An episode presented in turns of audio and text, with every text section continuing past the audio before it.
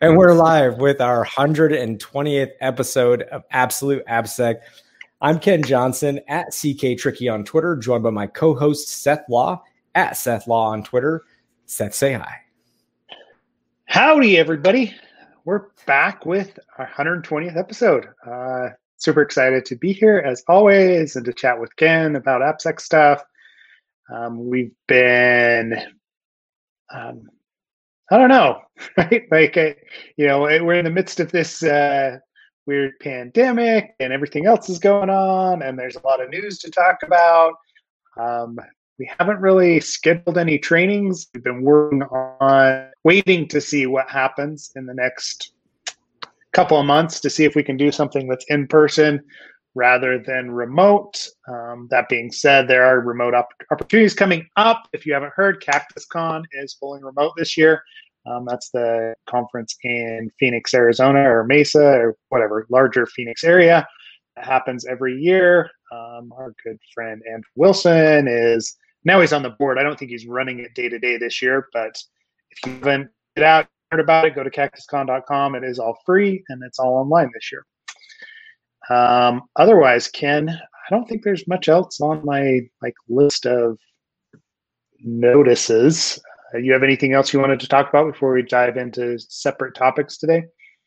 No, I was just gonna say Cactus Con is uh, just like reminds me of the early years of ShmooCon, uh, where mm-hmm. it's like a very versatile mix of topics and very hobby. It's a hobbyist conference. Would you say a hobbyist conference is is fairly co- correct? I would say it's not as much of a vendor. Sh- there are vendors, but it's not like it doesn't feel as much of a. It feels more like, like I said, a hobbyist conference, if anything.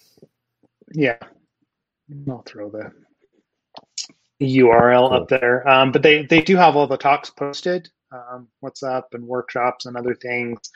Um, I'm gonna miss it this year. Right, actually getting down there.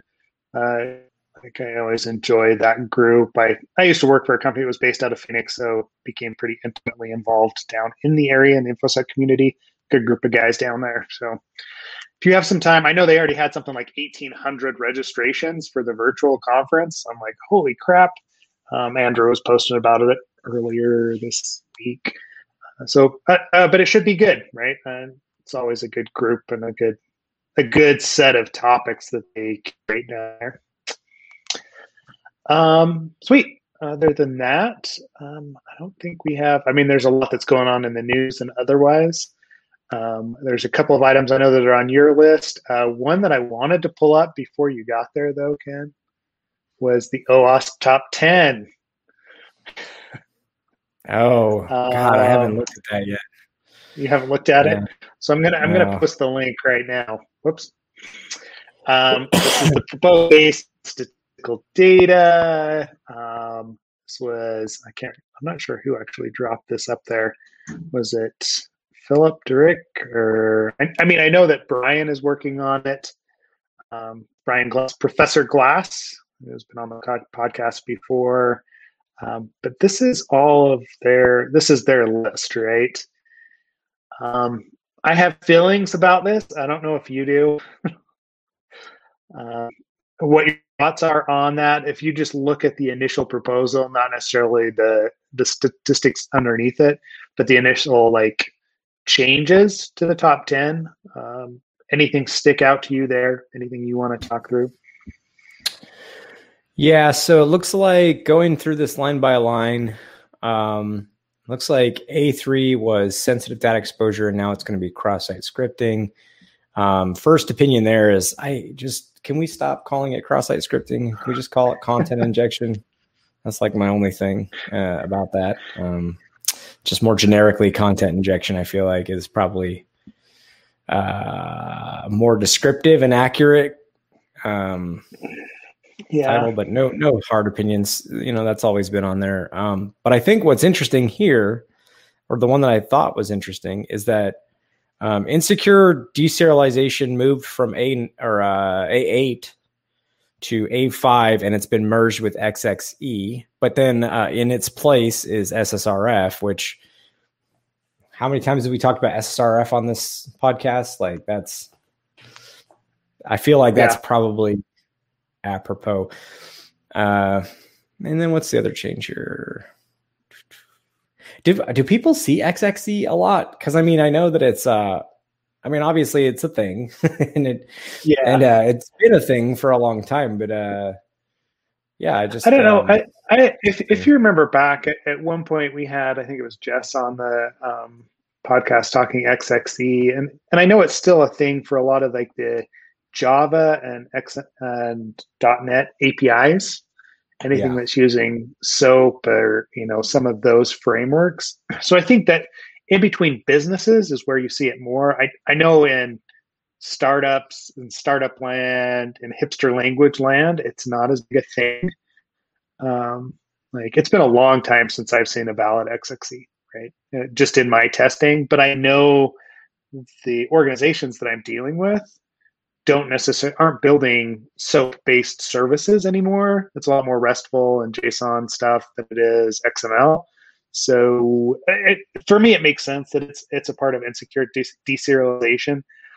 Um, in general, like like I, am with you as the specific vulnerabilities like cross-site scripting and even server-side request forgery, which is it's a it's a form of injection, right? Like I I, I have a hard time with this. Like we have a named vulnerability that's in the the top 10 list um yeah it's like almost as if it's um more more leaning towards like a type confusion or something like that where the the user input is being commingled whether it's with you know html templating or whether it's with an http s request to another service it is just yep. a confusion on the the boundary there. Like what is user input and what did the developer write? So I don't know. It's like yeah, it's yeah, you're right. It's all injection in some form if you want to call it injection, but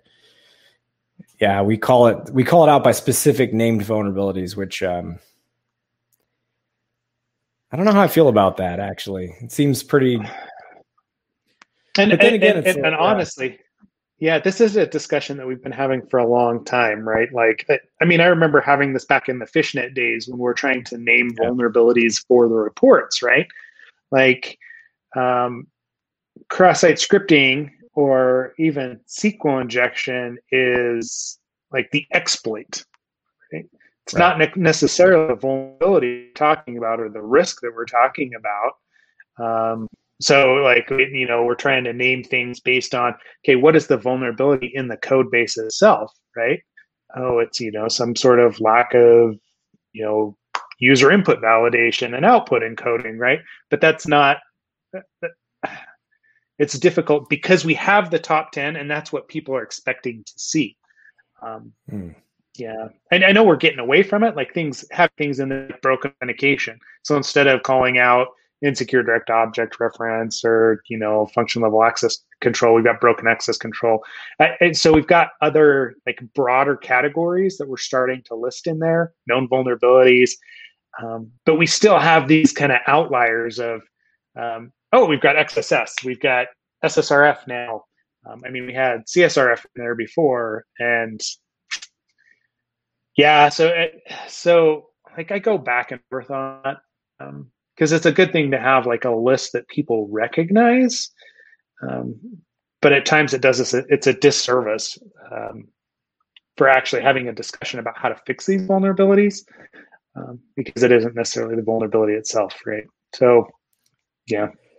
I get the sense there's some um, use cases that the creators or the uh, curators, I should say, of the OWASP top 10 list are probably privy to, which, you know, we should get Brian back on the um, the podcast. And speaking of, I need to schedule people, but we should get Brian back on to sort of discuss this. Maybe Philip as well. Um, get uh, Philip DeReich on here, but Brian at the very minimum, because I'd like to be interested in the use cases, because maybe there's a reason with use cases of how this list is being leveraged for different places. Like I don't use this list super frequently anymore. I have don't not a huge need, though. Uh, you know, I've used it in the past as a consultant, as blue teamer, and there in each case there was different ways we would use this list. Um, you know, as a consultant, you'd focus on, you know, what are the requirements? Well, the requirements are to train people on OWASP top ten. So you've got to go through the list that's on there, and you've got a very specific set of course topics that are like SQL injection or SSRF or cross-site scripting or whatever. So perhaps there's and and then also tools tool, tooling that's like says that it hits these you know bullet points and it's a requirement for uh, we've talked about this before how this is um, this list unfortunately is used as part of uh, fortunately or unfortunately depending on how you look at it um, used as like a meet certain compliance requirements uh, so whether it's like finding those types of vulnerabilities or like i said training people on those types of vulnerabilities there are loosely aligned compliance goals or objectives or requirements or whatever.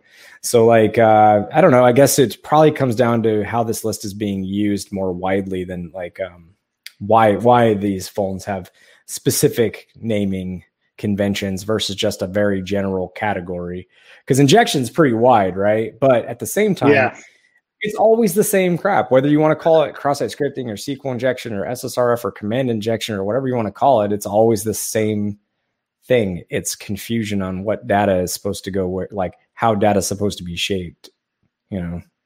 And then yep, that's it. I mean, it's it's really simple in that way.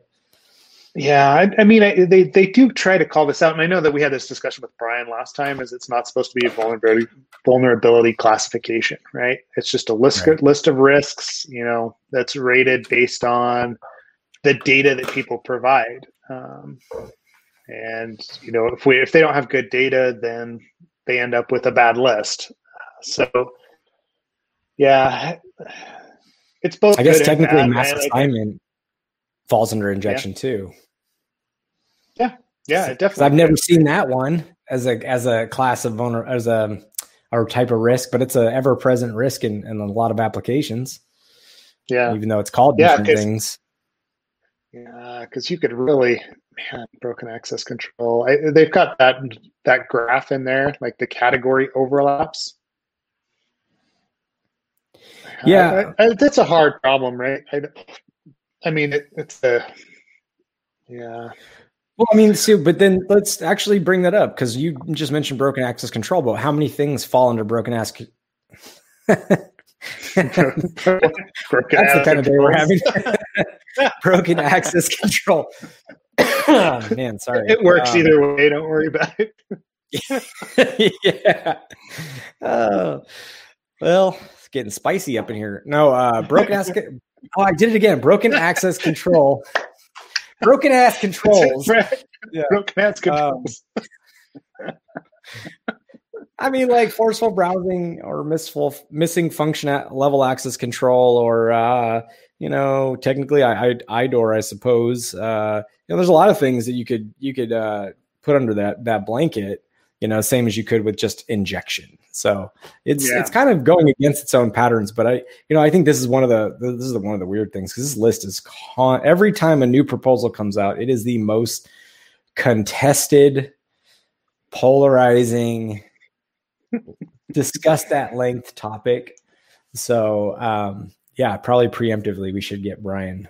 I'll we'll we'll lure him in with some sweet I don't know, some sweet sweet uh, swag or some sort swag. of that we'll send talk. out in a year. yeah. yeah. but yeah, I'd love to get Prof- Professor Glas on.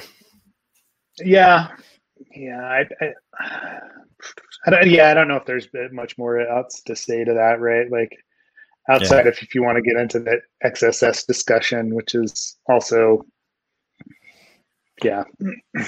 Yeah. Pro- probably but, more than we wanted to dig into right now, but it would be fun to get like Philip or others to actually come in and talk through that, like their thinking with XSS. Um, because yeah, I don't know. I you know, I know anecdotally for me, XSS is not, and I know for you, right? It's become less of an issue, and yet we're we're pushing it back up to number three in the top ten, which means people are seeing it as a huge risk. Mm. And I, my gut and the news tells me it's blown, right? That's, and that's just anecdotal from what I'm seeing, what my experience is. Um, like you know how often do we de- do we see something like broken authentication result in or you know or broken authorization i guess. So idor or something like that result in sensitive data exposure. That's where the breaches happen right? Um, or breach data is leaked. It's not like I doesn't seem to have that same effect but anyway. Yeah. Yeah. Yeah, I know. That's been a hot topic lately, but the um, I have seen it. I've seen, yeah, I've seen cross-site scripting be weaponized in tandem with other vulnerabilities to have some fairly devastating effects. Um, especially okay. when you talk about things like uh, OAuth handshakes and you talk about signing, you know, single sign-on between services. Um, or sites that are susceptible to CSRF. So usually in tandem with another, you know, act, uh, another issue, uh, it can be pretty devastating. But yeah, I, I think there's some. Oh, actually, speaking of that, we're going to talk about some of the ways people actually get hacked today. So that should be interesting. Um, but yeah, I see your point. Although, uh, you know, XSS is never fully going away. We we we still have to deal deal with it occasionally. Um, so, but yeah, uh, is it that interesting to me? No, not really. I mean, there's people who dedicate their entire work to that stuff, and that's cool, and it must be fun for them. I'm kind of eh, about XSS anymore.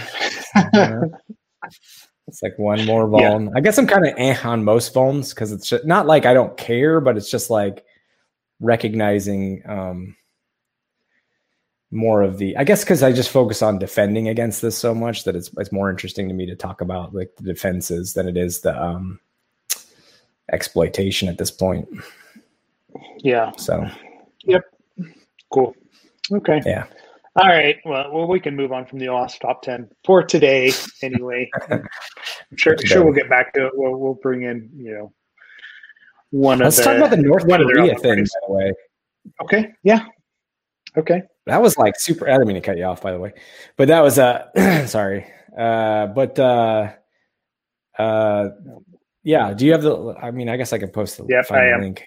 I do. Okay. Cool. Yeah, I just got it. I'll post it. Yep. I don't know how you heard about this, but this is super fun.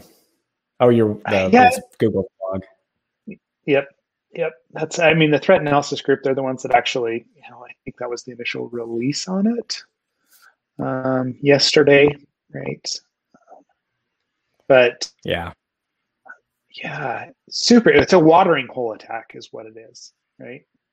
Is what yeah. they've created there, targeting security researchers that are developing zero days. Right? That's uh, realistically that's what it is. Um, and they built a blog. They invited guest uh, researchers to post on the blog, um, and then were able to take over systems based on uh, some that they built themselves, right? So, yeah.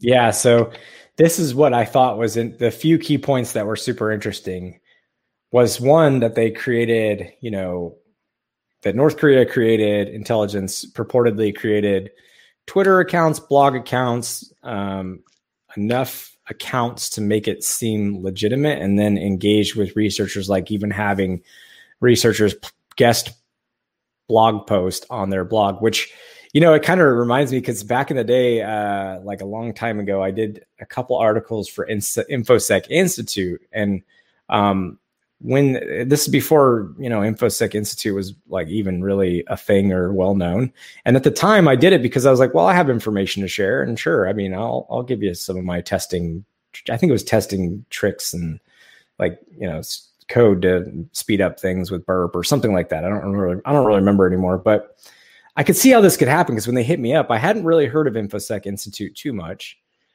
And you know, you you let's be honest, when you're trying to build your career, you do things like guest blog posts and you try to build your own brand by, you know, doing these types of things. So I see why it's, you know, susceptible, why people are susceptible to this. It would be, you know, very easy to be asked to do a guest blog post, go do a little bit of research. It looks on the surface maybe legitimate. So I can see how that happens. That's very easy to understand. Yeah. So by doing those like legitimate accounts, they're they're getting people to then load their code uh, in a in a Visual Studio environment, and then when they go and do the VS uh, build steps, a DLL gets dropped and executed that is malware that helps talk back to a command and control and allows uh, it's just malware that allows for command and control over that person that security researcher's machine. Holy shit is that like next level targeting? That's that's pretty serious. I mean that's the, the levels that they went through for this are amazing. Yeah i'm curious what your thoughts are on that. That's pretty serious. Yeah i i mean i mean it is. I, like i've always one yeah so i kind of go back to the threat models right like we we we, we always kind of um, discount nation state actors, but that's exactly what we're dealing with here. Is they they've got a specific set of needs that they're looking for, right? And and it just shows that they'll go to basically any length to you know find zero days, right? Like we've we've seen paid zero days for a while for a long time um, that you can go and sell your zero days on you know the market to a, a number of different organizations and some of them could be related to other other regimes you know to governments across the world because that's what they're looking for right but this is the first time that we've really seen something or uncovered something that is is really that threat right mm. I, I, mean it's me. I'm, I'm having to take a step back, right, to think about the, the threat to the applications that I'm looking at, and then what a watering a hole ta- attack looks like for the users that are related to the applications that you deal with, right? I, I mean, I, I'm sure where you're at at GitHub, this is a huge thing.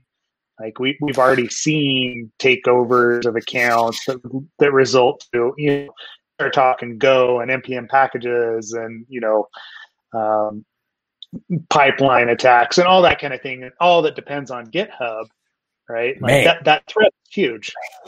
Yes. Yeah, I actually posted this link when you sent it over because you know Seth's the one that found this uh, reading material there, and he sent it over to me, and I sent it to work because I was like, "Wow."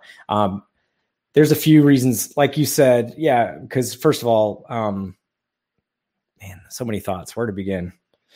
So, like you said, whether it's downloading code with Git or whether it's loading it up in Atom or GitHub mm-hmm. Desktop or VS Code or Codespaces or any place where you have a trust boundary that's being crossed, you can't. We we just had this, you know, a, a remind reminder discussion again at work, you know, where we were like, look, um, it is a trust boundary that's being crossed when you download code and you you know execute it and you cannot um, kind of just wave wave your hands and say well now it's crossed a trust boundary so if the code you're loading is malicious well that's on you there's certain there's this fine line where you have to figure out what's reasonable for us to avoid a remote code execution situation or you know um, for instance you load some like a dot file or something, and then it does some sort of like hook, you know, to pull in other code,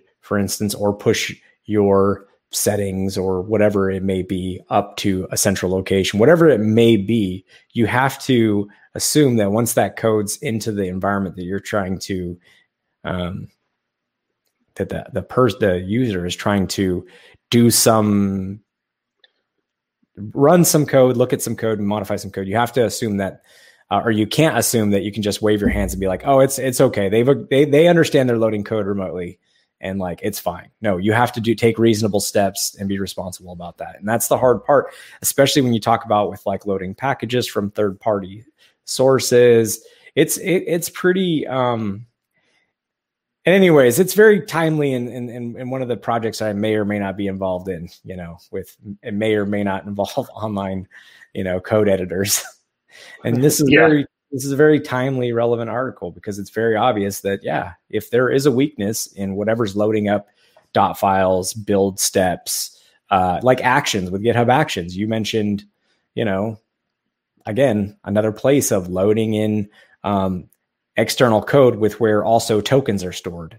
You can only imagine the difficulty in keeping these things uh, secure and like figuring out what where boundaries lie and um, man it's it's just not it's not uh it's not trivial for sure yeah i mean like i go back to even some some of the basic tools that we use right um, so on the mac you think about like homebrew right okay and, and how's that installed right Mm. Do you remember how how Homebrew is installed? You basically do a sudo, sudo. curl directly, yeah, yeah, directly from a website straight into yeah. uh, it's basically RCE, you know, and yeah. you know that everyone and their dog that is a Unix that, that used Unix in the past or Linux in the past runs that command because it gives them access to that environment, right?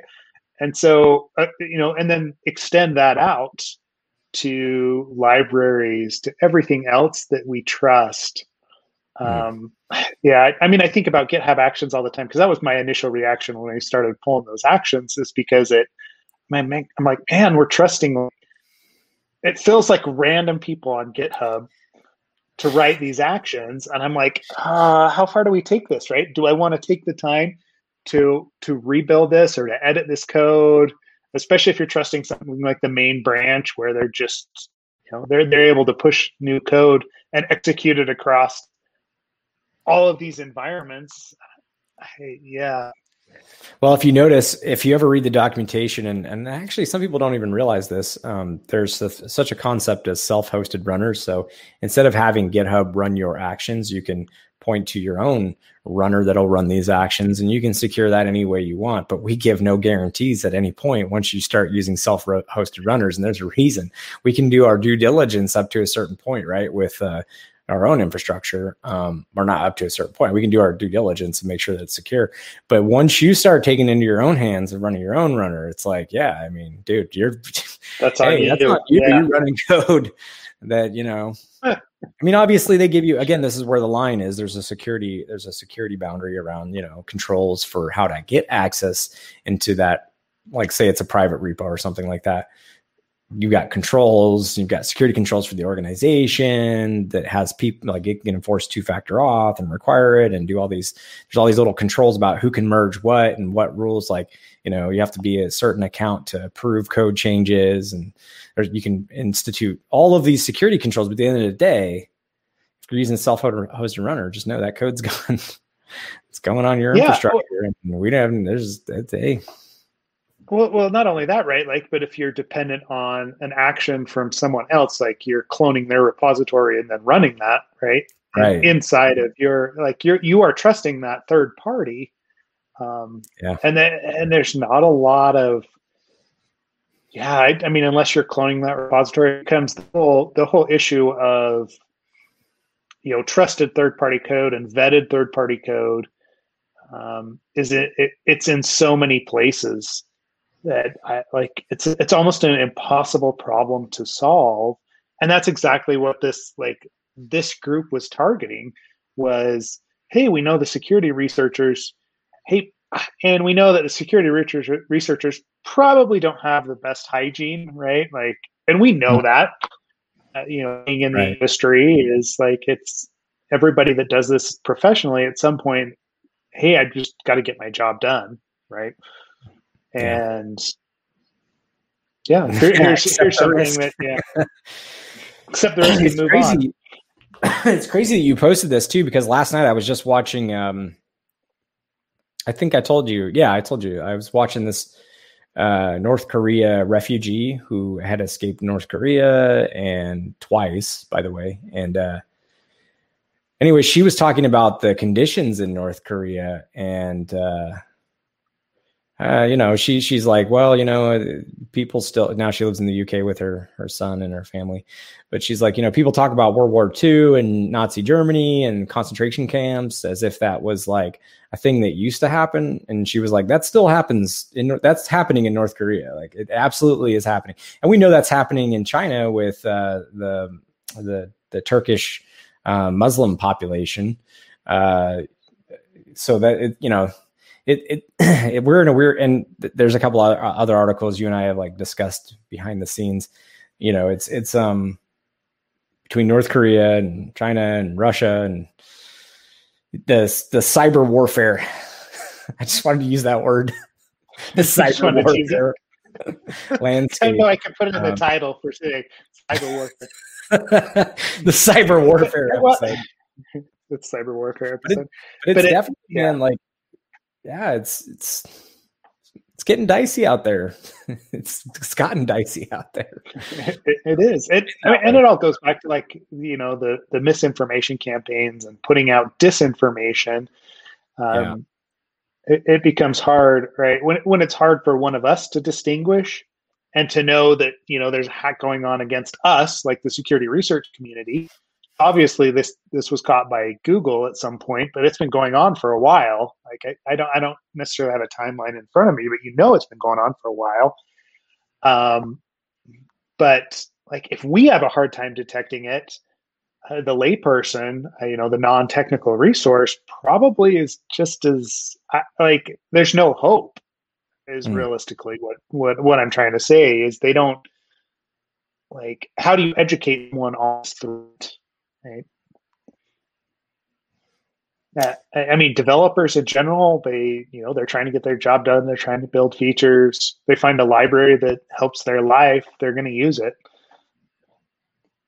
Yeah, I mean that's the you can do you can have education up to a certain point, but uh, it's sort of like um, like Patrick Toomey, who I work I work with, who I, would like actually I need to ask him to come on the podcast, but um, He's he said yes before. I I think I I think he said yes before, and I just didn't schedule it because I'm I need to be better at spot scheduling. Anyways, uh, but he has he he he talks about um, one of the things he talks about that I like is that uh, you shouldn't um, like fish like phishing um, awareness campaigns, for instance. You know that was the huge trend for a while, but um, the the issue with phishing campaigns in general is you're you're you're assuming that the user should take on the responsibility of whether or not they click on links.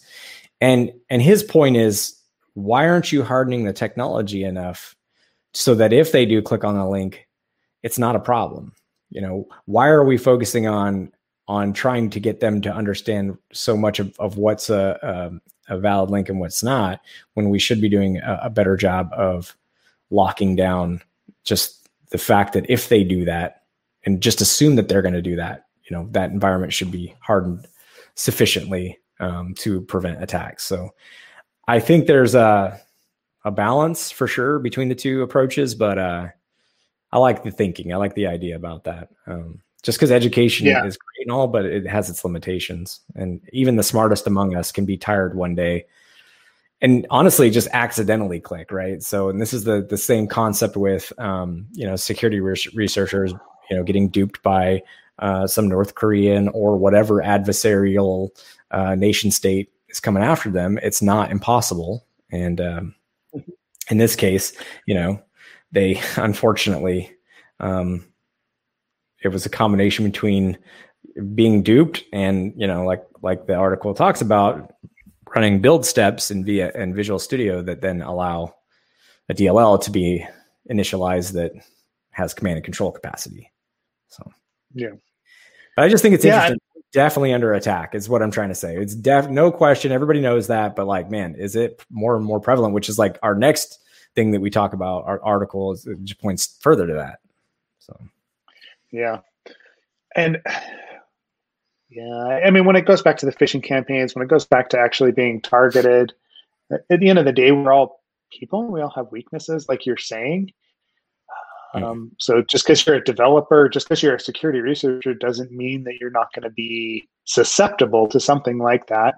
And then on the IT side, you know, when it go, going back to the the idea of those the phishing training, um, or the like awareness campaigns that go out there, uh, one that's built well that has knowledge of your organization uh, like the, the success rate on those is going to be something insane.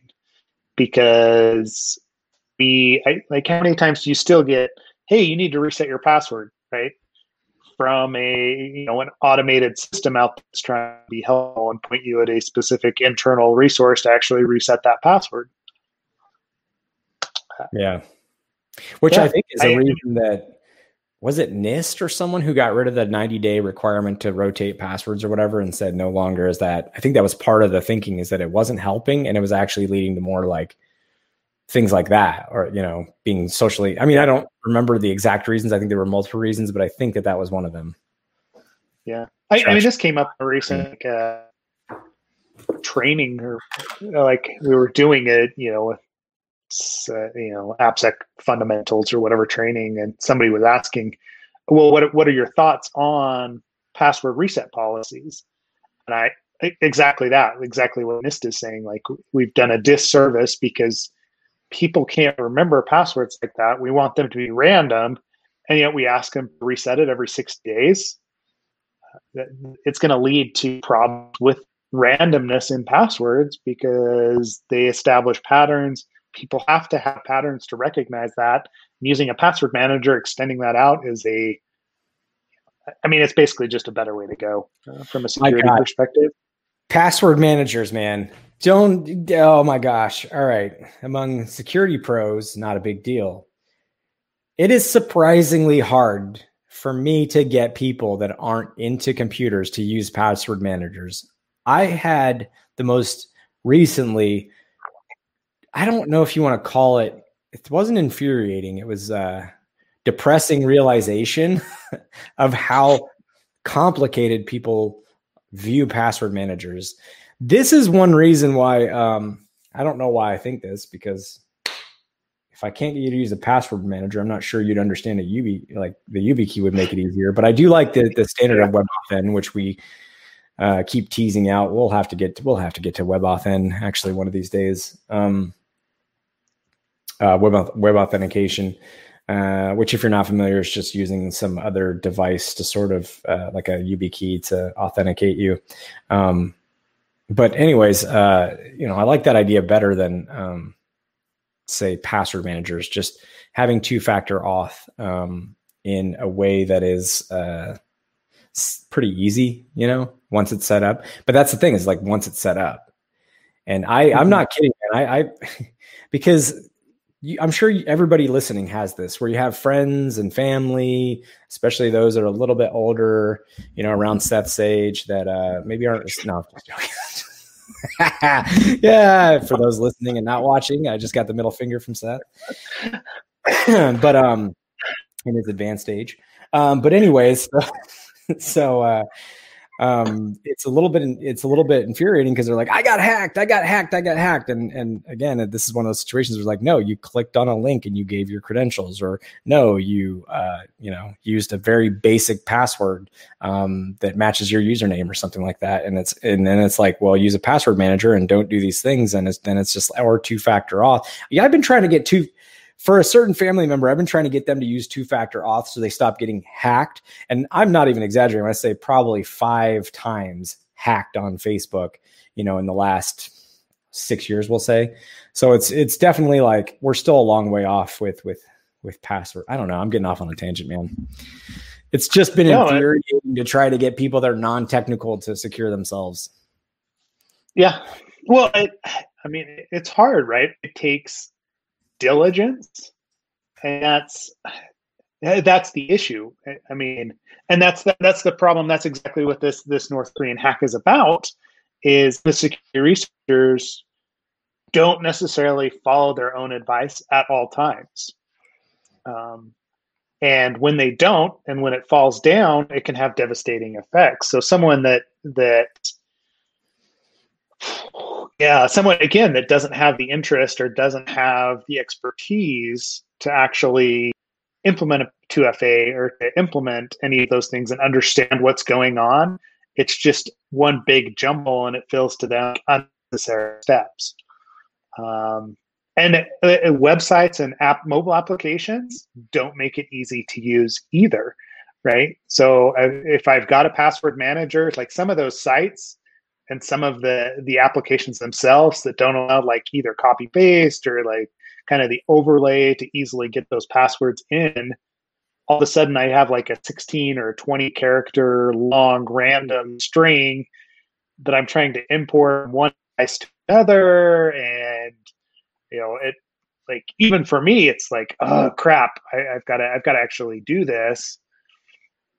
Makes it extremely difficult. Like, you know, you know, you want, you want to, you want to live that. Go put in a you know a 26 character random string for your netflix password. Good luck with that right? Like it's just like oh shit, right? We and we had this problem right? Like back at the company that shall not be named right? Like, you know the wi-fi password that they would generate what a 128 character like, string oh god right? Which, and they were like hey this this makes it ultra secure and then what did they do? Like every time somebody came to the office, they had to print it out on a piece of paper and give it to them. Font, yeah, yeah. Because because it was so difficult and no one could remember what it was, right? Like it was just like, um, we're defeating the purpose of having a secure string here because we've made it so difficult to use. Like usability and security have to go hand in hand. But yeah, paper anyway. would literally sit around that office for months. Yeah. Yeah. Well, yeah, because you'd have to pass it around, right? Like yeah, anybody came to visit the office. Yeah. I think that was for like, oh yeah, that's just so stupid. Um, yeah, but you're right. There's there's a point at which I mean, dude, when I got my new phone, um, that was kind of a nightmare trying to get it all set up from one phone to the other for like the purposes of things like Duo you know, and another authenticator I use, and uh, it definitely um, made it difficult for sure uh, to um, yeah. security security using a like security mechanism in general add a little bit of extra work to it. And if you're the average user, um, again, this is where it's like. I think that there's a little bit of confusion on what's your responsibility and what's the platform's responsibility, and you know, definitely like two-factor auth and password um, your your password and how you manage that that's definitely more of a, an area that is the, the user's responsibility to a degree right? Obviously once they give you a password they submit a password and save it in your system that that ends that's on your end. But in terms of you know how the the password's formed and then where it's kept by the user. And then if they've enabled two factor auth and if they have what they're doing you know to use like if it's an sms versus an authenticator app you know there's different risks there different benefits different different um it's just different. So or it can be very different uh, text versus an authenticator app versus a YubiKey yep. Anyways yeah i don't know how we got off on that but well I, I, I no it, it it all leads back to that security hygiene discussion that we're having about security researchers in general um, so all this is shown to me, right? That that article and this watering hole attack is that no one is safe. And just yeah. because you do security for a living doesn't mean that you're following all those proper security protocols in every situation, right?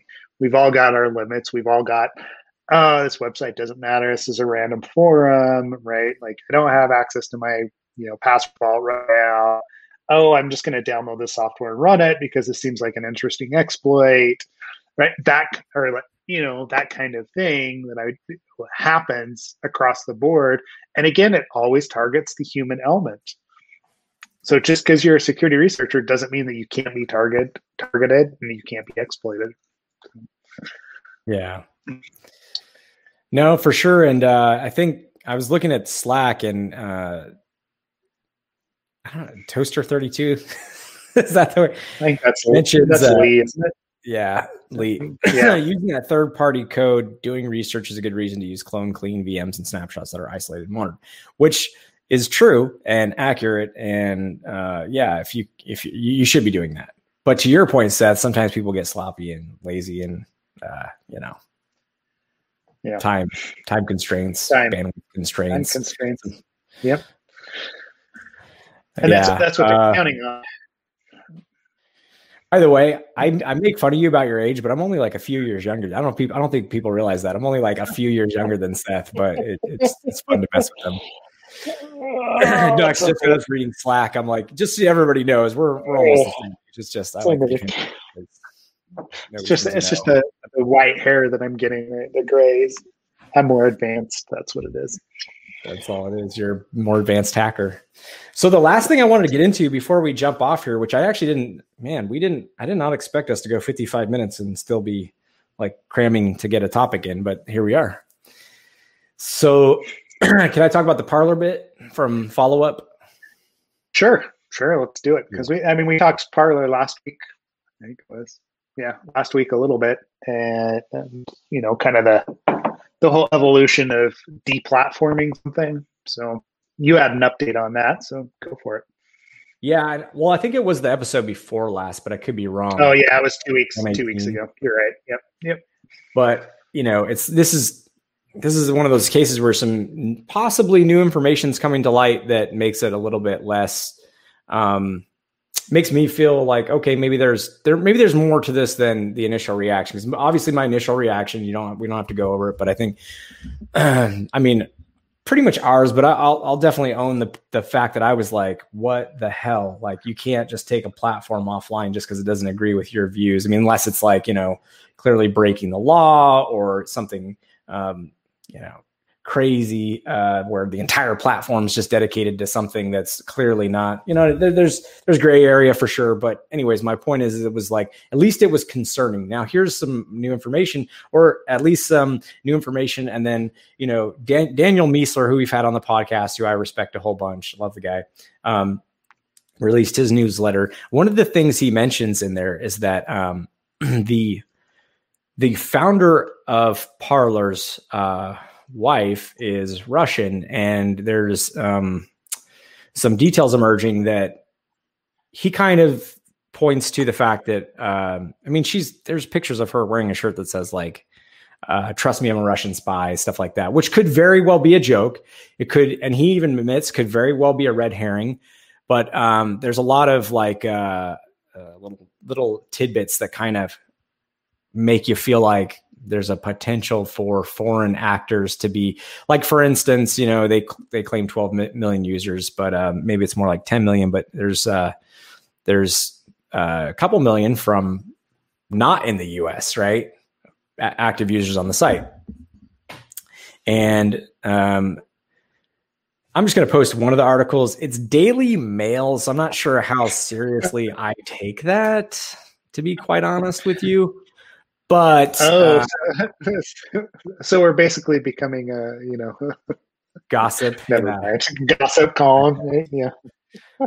but what's interesting is, I guess what I'm saying is there's the potential, or at least Daniel brings up the point that perhaps there is a known intelligence operation being employed within Parler, and perhaps the reason they were taken offline or I'm I'm think I'm adding this part. Perhaps the reason they were taken offline necessarily wasn't because you know um, some of the uh, percentage of the users, and I just want to be clear: a percentage of the users um, uh, had uh, you know organized, and we had the Capitol riots and all that. Um, perhaps one thing that will come to light is that this was actually um, a long running advanced intelligence operation, and the companies that took them offline uh, had discussed this, are aware of that, perhaps even coordinating with the government. Um, and in in in that case, you know, I, I think what I, like what what we should all do is remain objective, takes the take the facts as they come.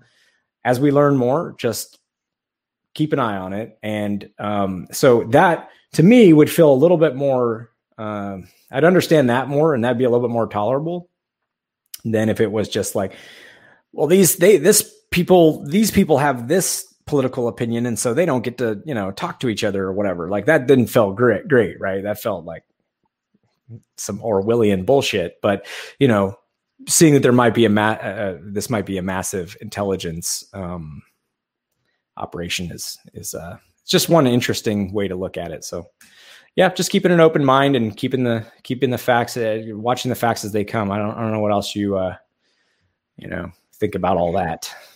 Uh, yeah, yeah. And, well, and that was the other interesting thing is that uh, there was another article just recently. I think it was here. I'll, I'll post it as well, like from Bloomberg. That's basically saying the new partner does definitely have ties to the, you know, the Russian government, um, and whether or not that actually equates to yeah, I, I, mean them controlling Parler, being able to see what's on the site and track people. Uh, you you don't know, right? Um, but I, you know, realistically, we don't know about any of those larger social media platforms. What actually gets turned over to uh, agencies that request information from them, right? Uh, right. It becomes a yeah. I, I, mean basically it's just you got to be careful and you got to protect yourself is what it boils down to. And that goes you know that goes from you know hey the north koreans are targeting my community like the security research community to hey i'm just on facebook and i'm posting something. Um, who is it that you know what is it that i'm sharing? What is it that i'm actually doing? And what sort of information am i giving these big companies these social media sites that uh, you know if you want privacy, you probably shouldn't be using them in the first place, right? That that kind of.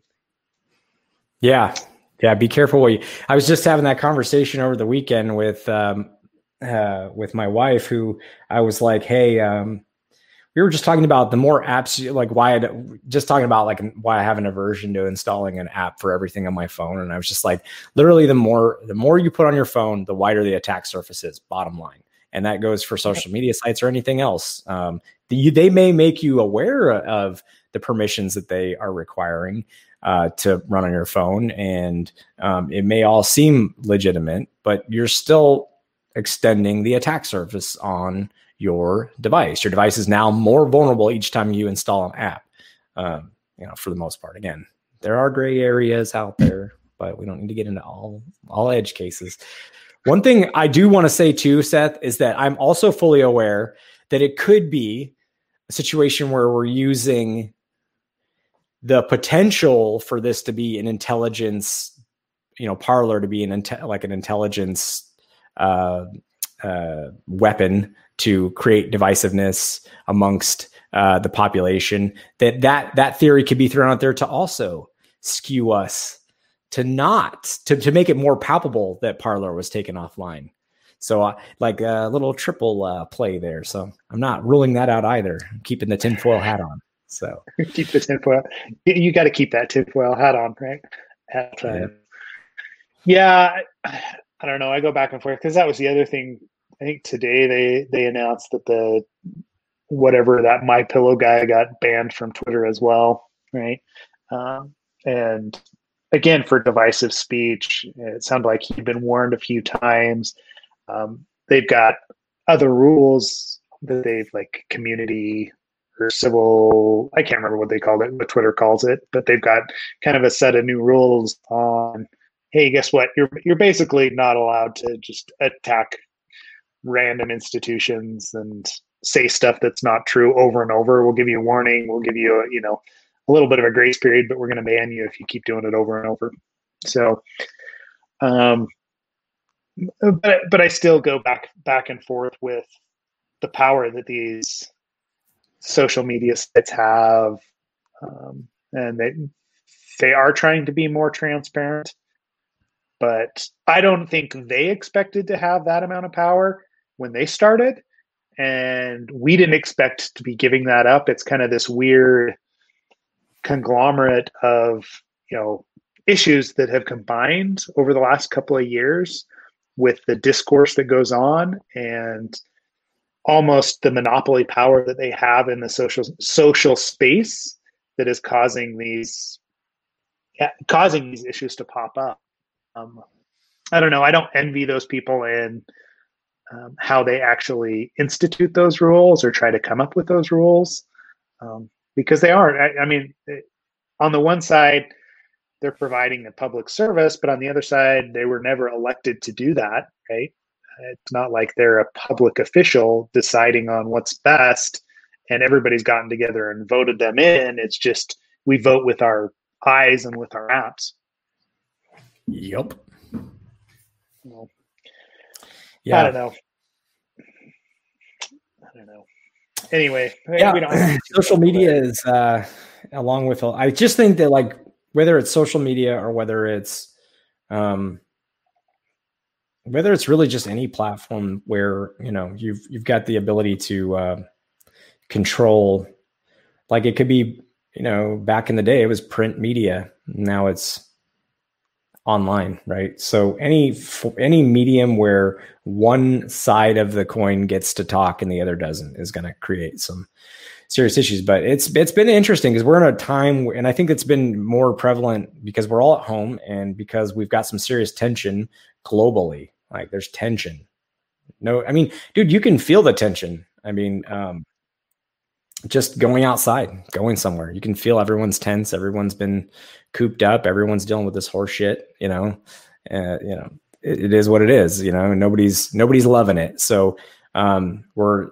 I think it's when everybody's miserable, or not. I'm not saying everyone's miserable. When everyone's dealing with something that's not exactly fun, and there's a tense environment, just a situation for it to combust. And I think that's what you saw being taken advantage of um, during the last few months and arguably the last year, but especially the last few months. So, yep. But yeah, like uh, it's interesting, man. We're in a weird time. Just keep yourself safe, I yeah. guess. Be careful of what you download. Be careful of who you talk to. Uh, not saying to and, and use a password. Yeah, and use a password manager in 2FA or MFA.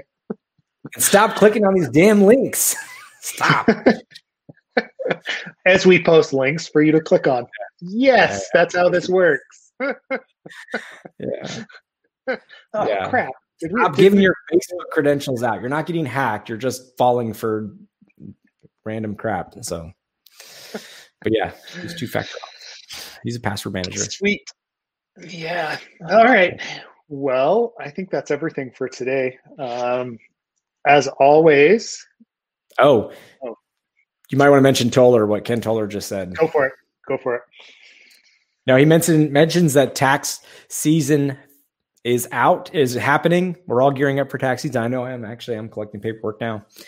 Uh, so the phishing phishing campaigns are underway for tax season. So warn your uh, warn your family, friends, whoever you want to warn.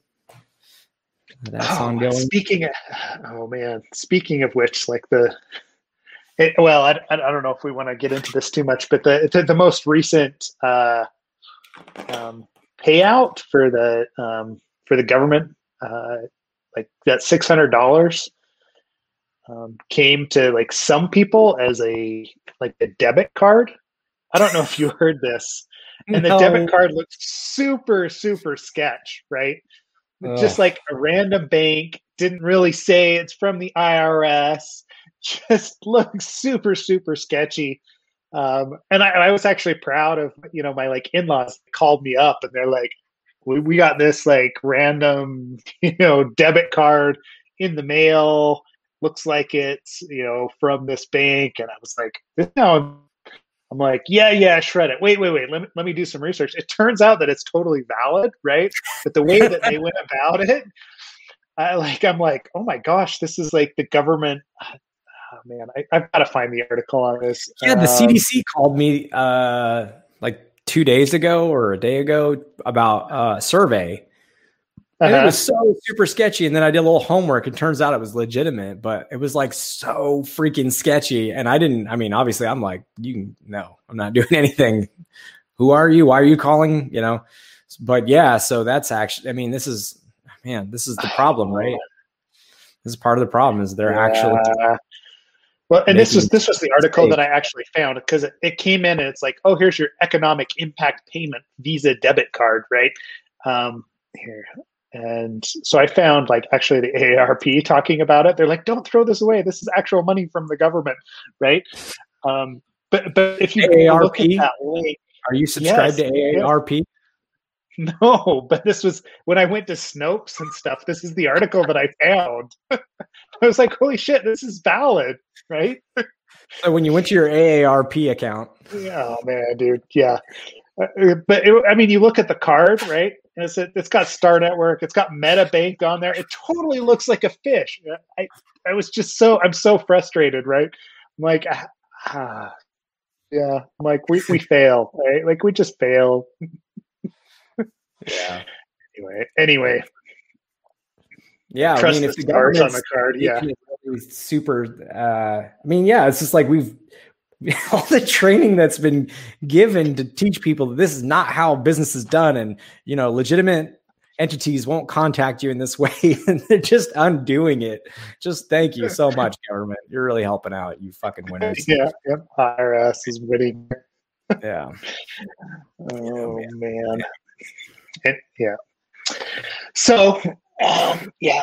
All right. Be safe out there. Uh, find us on on all the social media sites or join our Slack uh, if you want to talk about stuff further. But um, yeah, appreciate everyone listening and being a part of the Absolute AppSec community. We'll catch you all online. See you next week. Thank you. We appreciate it. Bye.